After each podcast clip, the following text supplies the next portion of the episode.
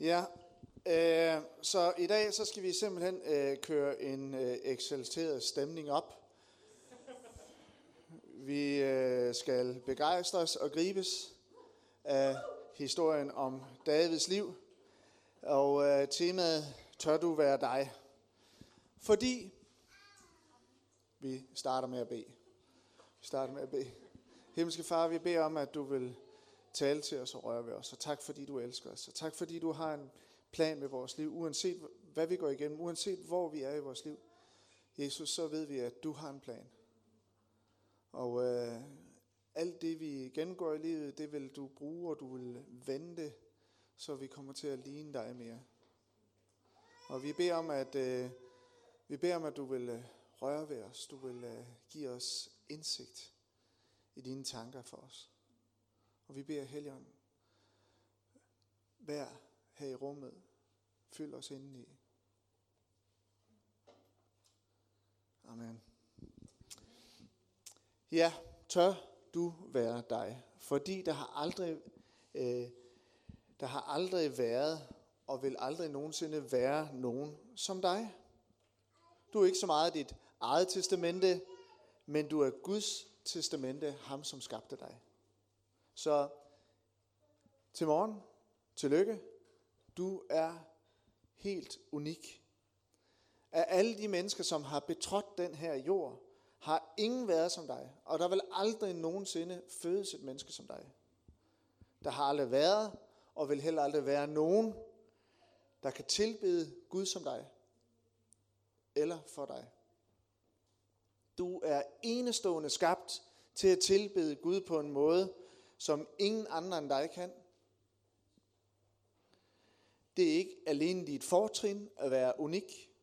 Det er dit helt særlige ansvar at være lige præcis som dig. Det unikke ved, ved dig, det er, at du er Guds gave til dig selv, og din gave til ham. Du skylder dig selv at være dig selv, og du skylder ham, der skabte dig, at være helt dig selv. Ingen andre kan leve det liv, du skal leve.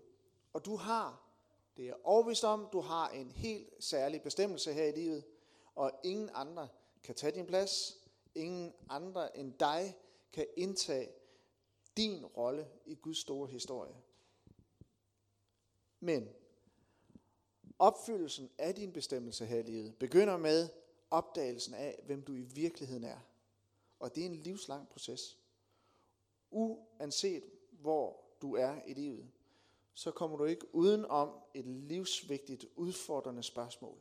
Tør du være dig i din situation, i dit liv, med det du har oplevet, som vil hjælpe dig til at finde din sande identitet? Nu er det sådan, at øh, vi er nogle præster her i kirken, som er øh, meget fascineret af Kierkegaard. Vi forstår ikke så meget af ham. Men indimellem så får man nogle citater her, det er bare København Wieners Lod, og vi prøver at holde det lidt nede. Men i dag, så kommer der noget, og han siger, Kierkegaard i enten eller, ti det store er ikke at være dette eller hint, men at være sig selv. Og dette kan et hvert menneske, når han vil det. Kierkegaard, han mente, at livets storhed, det var at finde for enhver, der finder mod til at være sig selv. Fordi det netop er muligt at leve hele sit liv lidt ved siden af sig selv, eller måske endda som fremmed for sig selv. For vi lever i en mediekultur, som i den grad er inficeret af et bedragende, øh, fastelavnsagtigt, øh, en fastelavnsagtig overfladiskhed, som vil vildlede os til at leve et afbillede af os selv. Overfladiskhed, når vi søger at være en anden end den, vi er skabt til at være, når vi begynder at lade andre mennesker fortælle vores liv, når vi præsenterer os selv som dem, vi mener, vi burde være. Så vores selvcentrerede kultur, den bringer os kun længere væk fra at blive det menneske, hvis primære bestemmelser, og nu kommer det, det her det er jo livets mening, jeg nu taler om, hvis primære bestemmelser er at tilbede Gud, det er vores eksistentielle formål, det er at tilbede ham. Vores identitet kan for eksempel alt for let til fangetages af andre menneskers forventninger. Ironisk, at vi nogle gange endda ved mere om andre mennesker, end vi ved om os selv. Og vi kan bruge i perioder masser af følelsesmæssige, relationelle og åndelige ressourcer på at forsøge at være en anden, end den vi i sandhed er. Og hvorfor? Jo, fordi det er måske lettere, det forekommer os mere trygt at lade noget andet definere os. Måske fordi vi slet ikke har mod til at møde os selv, som vi virkelig er. Men jeg tror på, at vores liv under overfladen rummer begravede skatte, som hvis vi tør, kan definere vores bestemmelse. Men det betyder også, at jeg skal turde være mig selv. Jeg skal finde mod til at gå bag om de fejltagelser, jeg har begået i mit liv. Bag om min personlige utilstrækkelighed, som jeg lever med, og bag om de bedrageriske idealer, jeg har troet på. Og jeg tror, og det her det jo så bliver spændende, synes jeg, fordi enhver prøvelse, modgang her i livet, bærer på en invitation. Enhver modgang, prøvelse bærer på en invitation. Selv de mest ubehagelige oplevelser bærer en vigtig læring med sig, som indbyder os til at udvikle Kristi karakter i os. Ikke at det var skæbne. Det kan være, at du tænker tilbage på nogle af de vanskeligheder, du har gennemgået i dit liv, og som du måske endda har svært overhovedet ved at dele med nogle andre. Ikke at det var skæbnebestemt, at du netop skulle gå det igennem, du skulle gå igennem. Fordi, ja, også nogle gange er så vores modgang jo selv øh, forskyldt, men, og andre gange ikke. Men uanset, så bærer alle former for modgang på en skat, tror jeg. Nemlig muligheden for at formes i Kristi billede. Ikke skæbne, men forudbestemmelse. At i alle forhold formes efter Kristi billede. Nogen, nogen, har kun, nogen af os har kun levet en tredjedel af vores liv, måske endnu mindre, og skal stadig finde mod til at være sig selv. Andre er længere fremme, og reflektere over, om vi virkelig også er blevet til dem, vi er bestemt til at være. Men et er helt sikkert. Det er aldrig for sent at turde være dig. Så lad os med David prøve at undersøge, hvordan han fandt svar på spørgsmålet, tør du være dig? Og det kommer her. Saul gav nu David sin egen dragt på. Nej, det kan jeg ikke være bekendt. Jeg fortæller lige sammenhængen. Så der er nogle forfærdelige filistre, som vil kriges med Israel. Og de stiller op i Terabindedalen. De står over for hinanden hver morgen. Så kommer, står Goliath frem. Han er faktisk over tre meter høj. Det kan du så tro på eller lade være. Øh, højst registreret person nogensinde er noget med to komma halvfjerds et eller andet, og så er der en uautoriseret, som skulle være tre meter halvtreds tres. I don't know. Men Goliath, han er over tre meter. Professionel kriger, trænet op for barnsben. Han står frem for øh, filisterne i den her Terabindedal hver morgen, og så håner han Israel. Han håner Israels slagrækker. Han udfordrer dem og siger til dem, find en mand, der kan slå mig, vi vil være jeres slaver, ellers, og vinder vi, så skal I være vores øh, slaver. Så hver morgen, så står han op og håner dem, og det kan være, at du har oplevet noget af det samme i dit liv, at når du står op om morgenen, så er der bare ting imod dig, der håner dig. Tanker, ord, billeder, der kommer igen, som bliver kæmper i dit liv, som du ikke kan tage itu med. Måske gør det nemmere at relatere til historien. Og så er der en fyr, der hedder David, som er meget lille, øh, smuk, dygtig dreng, øh, og øh, han kommer så på banen her. Saul gav nu David sin egen dragt på. Nej, jeg kan ikke være det bekendt. Det betyder altså sådan, det, er, det, handler, det handler om, at øh, David han har nogle brødre, de står og er soldater, og de er parat til at slås mod Goliath, men David han er bare forhyrte. Og ham er der ingen, der tænker på. Han er faktisk på det her, det her tidspunkt blevet salvet til konge af en profet Samuel. Men der er ikke rigtig nogen, der regner med ham. Han er bare en lille forhyrte ude på Bethlehems bakker. Så han kommer altså ned til den her Terabindedal. Han skal komme med en madpakke til sine øh, brødre. Og så sker der jo noget. Saul gav nu David sin egen dragt på, satte en bronzehjelm på hans hoved og førte ham, øh, iførte ham en brynje. David spændte også hans sværd øh, uden på dragten. Men han kunne ikke bevæge sig, for han havde ikke prøvet det før. David sagde derfor til Saul, jeg kan ikke bevæge mig med det her på, for jeg har ikke prøvet det før. Så tog han det af, greb sin stav og udsøgte sig fem glatte sten fra bækken. Dem lagde han i sin hyrdetaske, og med sin slynge i hånden gik han hen mod filisteren. Samtidig kom filisteren nærmere og nærmere til David, og skjoldbæreren gik foran ham. Da filisteren så op, og det er altså Goliath, og fik øje på David, blev han fyldt med af foragt for ham. For det var jo bare en rødmosset dreng, der så godt ud. Øh, filisteren sagde til David, tror du, jeg er en hund, siden du kommer mod mig med din stav? Og filisteren forbandede David ved sine guder og sagde til ham, kom herhen, så skal jeg give dig himlens fugle og jordens dyr din krop. Men David svarede filisteren, du kommer mod mig med svær og spyd og krumsvær, men jeg kommer mod dig i herskars herres navn, Israels slagrækkers Gud, som du har hånet. I dag vil Herren give dig i min magt. Jeg slår dig ihjel og skiller dit hoved fra kroppen, og ligene fra filisterherren giver i dag til himlens fugle og jordens dyr. Så skal hele jorden erkende, at Israel har en Gud, og hele denne forsamling skal erkende, at Herren ikke frelser med sværd og spyd. Krigen er Herrens, og han vil give jer i vores hånd.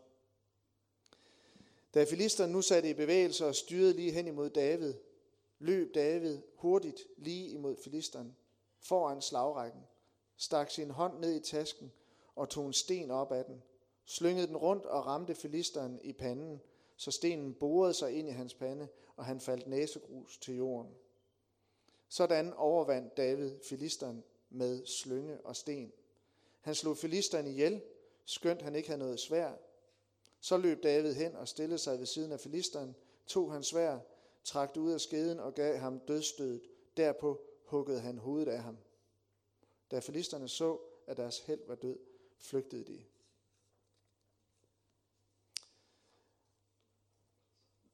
Ja. Mens tid formes af sekunder, minutter og timer, så formes livet af nogle vigtige, bestemmende øjeblikke. Øjeblikke, som har skilt sig ud og er blevet bestemmende for den måde, vi ser vores liv på. Langt de fleste af vores øjeblikke i livet, de fortabes i, glem, i glemsel, mens nogle af dem, de er helt uforglemmelige. Disse øjeblikke af både glæde og modgang er ofte med til at definere os. En hver uforglemmelig erfaring bærer på et fremtidigt potentiale. For mig var det et helt særligt øjeblik, da Anna og jeg ved den sidste gymnasiefest gik en tur i Slotshaven, holdt i hånd, og øh, det første kys, det var noget helt særligt at erklære kærligheden der. Eller de fire gange, hvor jeg har fået lov at blive far til fantastiske børn, eller den modgang, jeg oplevede i min studietid, hvor jeg blev revset af mine mentorer. De var hårde. Eller da jeg oplevede, at min barndomskirke, som var kirkefamilie for mig, den brød sammen, mere eller mindre. Eller de par øjeblikke, hvor jeg tog imod Guds kald om at plante en kirke. Og mange andre øjeblikke. Og hver især, du har dine, hver især så har vi nogle bestemmende øjeblikke, som bærer på en invitation til at formes efter Kristi billede. Og David her, han er et lysende eksempel på et menneske, som oplevede nogle bestemte øjeblikke, der skulle definere hans fremtid. Her dykkede vi ned i et af dem. Det var den samme David, der, skrev i, der har skrevet Salmernes bog, og salme et hundrede niogtredive blandt andet, hvor han skriver, når han reflekterer over livet, da jeg endnu var foster, havde du mig for øje. Alle dagene stod skrevet i din bog, de var formet før en eneste af dem var kommet. Om David står der i Apostlenes Gerninger, for da David havde tjent sit slægtled, sov han hen efter Guds vilje. Han udfyldte sin hensigt i livet. Og på trods af sine kæmpe fejl, som vi er villige til også at tilgive ham, han var jo sexmisbruger. Som konge, så kunne han jo kigge ud af hullet der i sit tempel, og fik øje på en, der hedder Batsaba, som øh, sikkert stod øh, noget, et stykke vej derfra, og hun var bare øh, for lækker, tænkte han altså. Så han blev jo fuldstændig ved siden af sig selv, tungen svulmede i munden på ham, og hende skulle han bare have. Og øh, han tog hende, og han sendte hendes mand Urias ud til frontlinjen i krig, så han kunne blive slået ihjel. Så vi taler virkelig om, altså det der er slemt, ikke? Han er, han er helt konkret øh, bare misbruger sin magt, bliver utro og slår manden ihjel. Og David, han fortrød dybt sine fejltrin, og han tog imod sin læring. Derfor har vi for eksempel salme enoghalvtreds i dag, hvor han, hvor han udtrykker sin, sin skam. Og et af de mest uforglemmelige øjeblikke i sit liv, det var, da han mødte Goliath.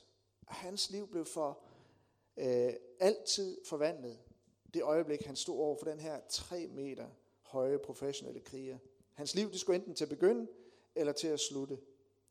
Og Goliaths fodtrin, de blev højere, som han nærmede sig. Men det ændrede ikke Davids fokus. Som han altid havde gjort, når han var forhyrte øh, og skulle beskytte sig mod vilde dyr, så bøjede han sig ned mod bækken. Han fandt fem sten og lagde dem i sin lille hyrdetaske. Måske nåede han lige at se et glimt af sit eget spejlbillede og tænke, det her det er mit øjeblik. Måske så han sig selv på en ny måde. Alle, som kendte David, inklusive hans egen far, så på David som bare en hyrdedreng. Men måske så han da i sit spejlbillede det menneske, Gud han havde forudbestemt ham til at blive, nemlig sådan en rigtig giant killer. Og det var altså et bestemmende øjeblik, hvor Davids sande karakter blev afsløret, som skulle definere resten af hans liv. Og David er altså noget helt, helt særligt. Altså det her, det er der, hvor det ikke længere bare er pæne ord i kirken eller i templet. Det her, det er den barske virkelighed. Her bliver hans tro prøvet, når han skal stå over for en tre meter høj professionel kriger. Kunstneren Agostino di Duccio påbegyndte en skulptur ud af en kæmpe marmorsten, men gjorde den aldrig nogensinde færdig. Og halvtreds år senere så den unge Michelangelo noget i den marmorblok, ingen andre så. Og i de næste øh, fire år huggede Michelangelo i blokken, hvilket endte med den måske mest fantastiske statue, et menneske, et menneske nogensinde har fremstillet. Flere kunstnere har siden øh, kaldt Michelangelos David for et mirakel. Og i dag så kan den ses i Firenze, Galleria dell'Accademia. Og øh, Michelangelo, han skabte David ud af en død sten. Og i dag må turister nogle gange vente timevis for at få lov at se hans kunstværk. Men Michelangelo, han så hele tiden det kunstværk for sig, som gemte sig i stenen og huggede hvileløst i fire år i den, for at David kunne fremstå. Han så ikke så meget på den, som den var, men hvad den kunne blive til. Han så en skønhed uden sammenligning. Og det er på samme måde, skaberen ser på dig og mig, for hans værk er vi, står der, skabt i Jesus Kristus til gode gerninger, som Gud forud har lagt til rette for os at vandre i. Du tog form i Guds tanke langt før du blev til. Du er unikt skabt. Du er hans mesterværk. Og Van Gogh beskrev Kristus som den største kunstner af alle. Og måske er vi i virkeligheden alle Guds skulpturer, som prøver at slippe ud af den her marmorsten, hans kunstværk. På Galleria dell'Accademia er der mange ufærdige skulpturer. Så er der en skulptur af en hånd eller en fod, noget der ikke er helt færdigt. Og Michelangelo, han kaldte de her øh, genstande for fanger. De var ikke helt sluppet ud. Det her, det tror jeg bare er noget pjat. Det er bare et forsøg, der er ingen. Der tog et billede af det halvvejs dengang, vel? Ligesom. Men i perioder, så kan vi føle os som fanger, når vi forsøger at bryde ud. For eksempel af dårlige vaner, som holder os nede. Eller måske så bærer du på en drøm, som aldrig nogensinde har taget form. Når du ved, hvem du gerne vil være, hvad du vil gøre og hvor du vil hen, men ligesom aldrig når frem, Det kan være, at du sidder her i dag med netop den tanke. Men Gud, han vil færdiggøre, hvad han har påbegyndt. Jesus selv, han udråbte ved begyndelsen af sin tjeneste, i det, man kalder hans programerklæring, han udråbte frigivelse for fanger og syn til blinde, for at sætte undertrykte i frihed. Og Jesus, han ikke alene døde for os, men han opstod for os, for at kalde opstandelsesmennesket frem i os, for at genskabe gudsbilledet i os. Og vi kan være fanget af så mange ting her i livet. Vores utilstrækkeligheder, dårlig selvværd, øh, smertelige minder, forventninger, alvorlige fejltagelser, og David, han er vel klart en af dem, som fandt vej igennem det. Og Jesus, han ikke bare døde for at sætte os alle fri for det, men han satte os også fri til at blive dem, vi er bestemt til at være. Så mit spørgsmål her til morgen til dig er, tør du være dig? Med alt det, du har gået igennem livet med. Og når vi giver vores liv til Jesus, så går han i gang med mejslen, og han bruger enhver omstændighed i vores liv til at formes efter hans billede. Det er det, der er så sejt. Og så tænker vi tilbage, nej, men jeg har gået igennem det, som var så svært. Det var frygteligt for mig at gå det igennem. Og så vil Jesus stå der på den anden side og sige, hvordan kan du i det blive mere ligesom mig? Jeg tror faktisk på, at den letteste måde at gå igennem de vanskeligste ting her i livet, det er at blive mere som ham. Det tror jeg. At tilgive som ham. At invitere ham ind. Når vi formes efter hans billede, så er vi ikke længere alene. Så er han med. Så bærer han. Jeg ved godt, det er lettere at blive vred og utilgivende. Men i det lange løb er det lettere at formes efter Kristi sind. Og med korset i ryggen, så er Jesus kun optaget af, hvad du formes til, indtil du ser, handler, føler, taler, drømmer, tænker ligesom han. Og målet med dig, det ender ud i en åbenbaring af, hvem han er. Det medfører sig, der vil aldrig være nogen som dig, der ser ud som dig med din historie, det igennem, du har gået igennem. At blive som Kristus, det er at blive som ingen anden. Tør du være dig, vil han sætte dig fri fra alt det, du ikke er. Og så er det, vi ender, nogle gange så forekommer det lidt som om, vi ender som kopier af andre, når vi gerne vil passe ind. Men, som Emerson skrev i sin bog, there is a time in every man's education when he arrives at the conviction that imitation is suicide. He must take himself for better, for worse. Og det var lige præcis det, David han gjorde, da han forberedte sig til kampen mod Goliath. David han havde jo sagt til Saul og sine brødre, jeg kan godt tage ham. Han skal ikke stå og håne os hver eneste dag. Og så, Saul tror ikke rigtigt på det, men han giver efter.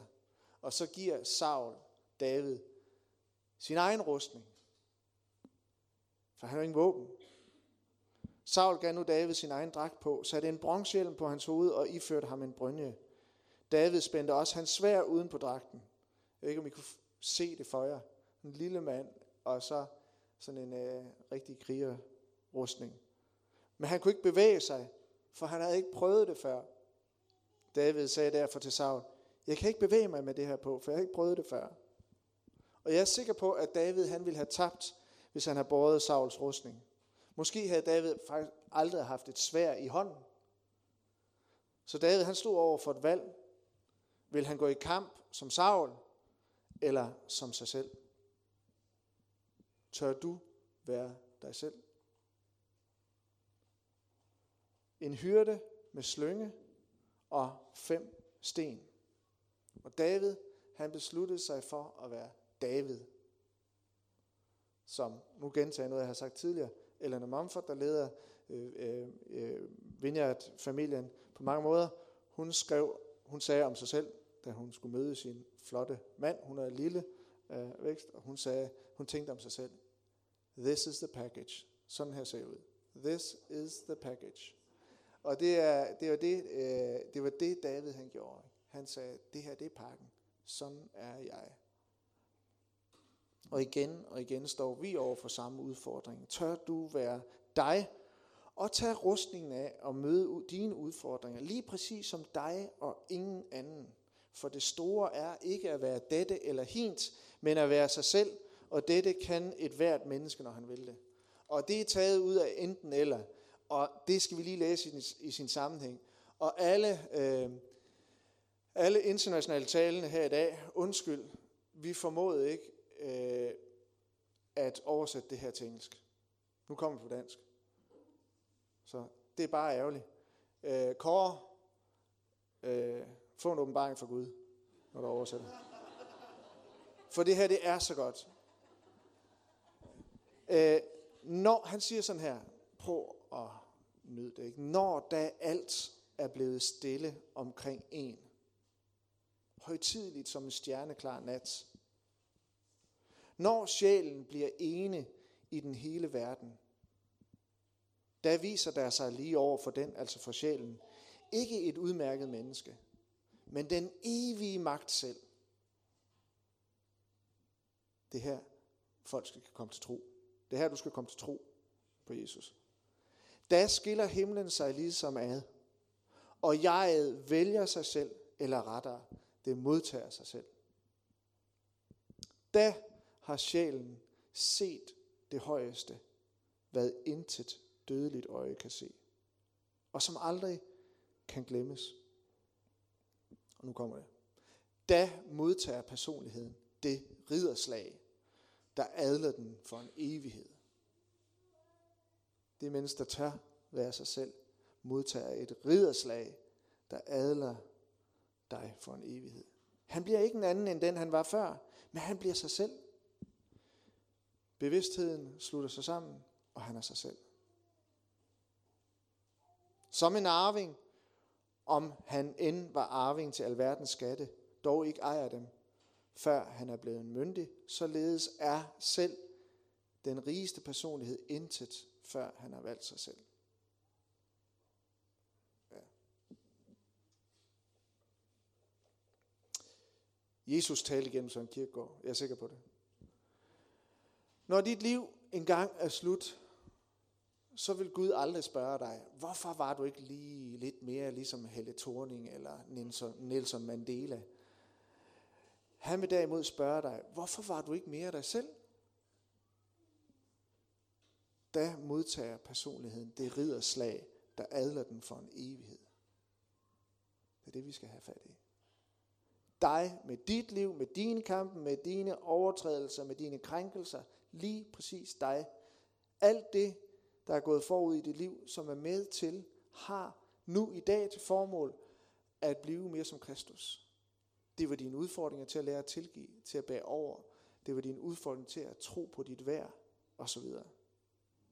Det var den første ting. Tør du være dig? Den anden ting, det er, tør du vente på dine øjeblikke? Og vi er snart færdige. David, han er jo et eksempel på, hvordan styrke kan være skjult i svaghed. Fordelene kan vise sig at være skjult i bagdelene, eller i ulemperne.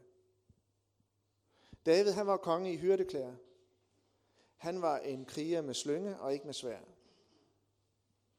Ulemper i vores liv kan også vise sig at være fordele. Jeg ved ikke, om du har tænkt over det. Dine ulemper kan være dine fordele. Svaghed kan få os til at opdage andre fordele, som Gud han har skabt os med. Øhm, David, han er kun en teenager, og da han så Goliath, så må han simpelthen have set slutningen på sit eget liv, hvis ikke det var, fordi han havde så stærk en tro. David, han så virkelig sin egen svaghed i øjnene, og kun fordi han netop turde det, så fik han mod til at være sig selv og fik øje på sin styrke. For, og, og, og inden han går i kamp mod Goliath, så tænker han lige tilbage på sit liv. På sine svagheder og på sine egne styrker. Der står forud for det, det har vi ikke læst nu, det kommer her. Han tænkte tilbage, og kort forinden svarede han Saul. Men David svarede Saul, Herre, jeg har været forhyrte hos min far. Kom der en løve eller en bjørn og tog et dyr fra jorden, gik jeg ud efter den, fik ram på den og rev dyret ud af gabet på den. Gik den så løs på mig, greb jeg den i manken og slog den ihjel. Er det kun jeg, der undrer jer over løver og bjørne i uh, Israel? Eller Nå. Både løver og bjørne har jeg slået ihjel, herre. Nu skal det gå denne uomskårne filister på samme måde, fordi han har hånet, for han har hånet den levende Guds slagrækker. Og David sagde, Herren, som redde mig fra løver og bjørne, vil også redde mig fra denne filister. Saul svarede David, så gå da, og Herren vær med dig. Og det, der er interessant i det her, det er, at David har brugt sit lange liv, eller korte liv, undskyld, på at vente og forberede sig på det bestemmende øjeblik, der ventede ham. Som en hyrde, så forsvarede han hvert eneste dyr, hvilket alt sammen var en forberedelse til at blive kongen for Israel. Gud forberedte ham. Han lod ham vente på bakkerne, mens David lærte at udvikle nogle kompenserende talenter, som han skulle bruge i det rette øjeblik, og som ville ændre hele Israels historie. Først vilde dyr, før han skulle møde kæmpen Goliath. Og i teorien, så havde David ikke en eneste chance for at overvinde øh, den her professionelle kæmpe. Der var ingen i hæren, der kunne matche Goliaths styrke. Og David var ikke engang i hæren, som hans brødre. Ingen regnede med David. Han var kun en forhyrte, som ingen viste opmærksomhed. Det var ikke engang sikkert, de havde troet på hans historie om vilddyr. Og det samme gælder for os. Vi kan ikke overvinde vores kæmper på kæmpernes præmisser. Vi skal overvinde dem i Kristi billede med hans sindelag. Så vi bliver nødt til at ændre reglerne. Kæmpen, Goliath, besejres i virkeligheden på bakkesiderne som forhyrte. Kæmperne besejres i virkeligheden i forberedelsen. Det er, når vi vokser i Kristus. Det er, når vi, det er, når vi lader os dagligt styrke af tro, læser i skriften, reflekterer over det, bliver mere som han. David, han måtte virkelig have følt sig sat til side, da han blev sendt ud og passe for, mens alle hans brødre gik ind i hæren. Men det var på Bethlehems bakker, at Gud forberedte David på hans forudbestemmelse, på hans bestemmende øjeblik. Kampen vindes ikke på slagmarken. Kampen vindes ikke på slagmarken. Men er tabt eller vundet længe før da. Og så er der en tid, hvor du må stå i frontlinjen. Men tiden på sidelinjen er ofte vigtigere, selvom den ikke er nær så interessant. Moses, han havde et lignende C V som David. Han passede for i mange år i ørkenen, før han kunne lede Israel. Disciplerne, de trænede som fiskere i mange år, før de blev menneskefiskere. Og et hvert bestemmende og gudgivet øjeblik er en følge af en periode med forberedelse. Forudsætningen for, at du tør være dig, er, at du tør vente og anerkende, hvilken sæson i livet du befinder dig i. Ellers så vil du fyldes med frustration, du vil fyldes med skuffelse. Hvis du for eksempel vil lære at lede mennesker, så må du lære at følge mennesker. Vi må lære at håndtere vores fejltagelser, før vi kan håndtere succes. Og vi har så travlt med at komme ind i næste sæson af vores liv, at vi heller ikke nyder den, vi befinder os i. Fordi vi hader jo at vente. Er der nogen, er der et ærligt menneske her? Er der nogen, der ikke kan lide at vente? Nej. Tak syv mennesker. For øhm, vi vil så gerne, at vores drømme de blev opfyldt i går. Og er det ikke sådan? Det er et spørgsmål. Det er så retorisk, fordi du ikke skal svare, fordi det er en gudstjeneste, hvor jeg taler. Men er det ikke sådan, at vi gerne, øh, i vores øjne, så kommer Gud altid lidt for sent? Er det ikke rigtigt? Han kommer altid bare sådan lige lidt for sent. Det var lige, han er lidt for sløv. guddommelige forsinkelser. Byd dem velkommen i dit liv. Tør du vente? Tør du vente? Nyd din periode, og Gud vil give dig dit øjeblik, når du er parat. Giv ikke op. Gud opbygger følelsesmæssig, følelsesmæssig stabilitet efter Kristi sindelag gennem skuffelser. Gud opbygger Kristi noget i dig, når du skal lære at tilgive, og når du skal bære på lidelse. Hver gang jeg føler mig tynget, eller tænker på nederlag, så vil Gud vende det til en styrke i mig. Mere besindighed vil han have i mig. Mere tilgivelse. Mere udholdenhed. Større kapacitet til at blive brugt af Gud på flere måder. Ingen korsfæstelse. Ingen opstandelse. De tre dage mellem Jesu død og opstandelse, de var lange og mørke. Men hvis nu disciplene havde hørt godt efter, så ville de måske have hørt, at tavsheden havde lyd af verdens største mirakel. Så har Gud givet dig en drøm? Giv ikke op. Lad den guddommelige forsinkelse føde en udholdenhed i dig. Selvom alle andre synes at komme før dig, så vil din dag komme. Tag ikke genvejene. Hvis du vil tænke stort, må du tænke langt. Davids beslutsomhed forandrede en nation med en slynge, og så med, så slynger jeg lige en evne til ud, han har, nemlig ikke helt uvigtig, harpesang, harpespil. Det var han også med til at forandre nationen med. Han, sang for, han spillede for Saul, når dæmonerne kom over ham, og så spillede han, så forlod dæmonerne Saul. Hans alvorlige fejltrin, de gav salmerne. Hans ensomhed fik ham til at værdsætte det dybe venskab med Jonathan, Sauls søn, et helt unikt venskab, som man også kan læse om i Bibelen. Du kan aldrig vide, hvilke formål de egenskaber, du har fået, øh, hvordan de skal bruges. De egenskaber, som Gud fremelsker i dig, som han hugger ud af stenen. Og det kan godt være, at du ikke er lige der, Du er lige der, du, du ikke vil være der, hvor du er lige nu.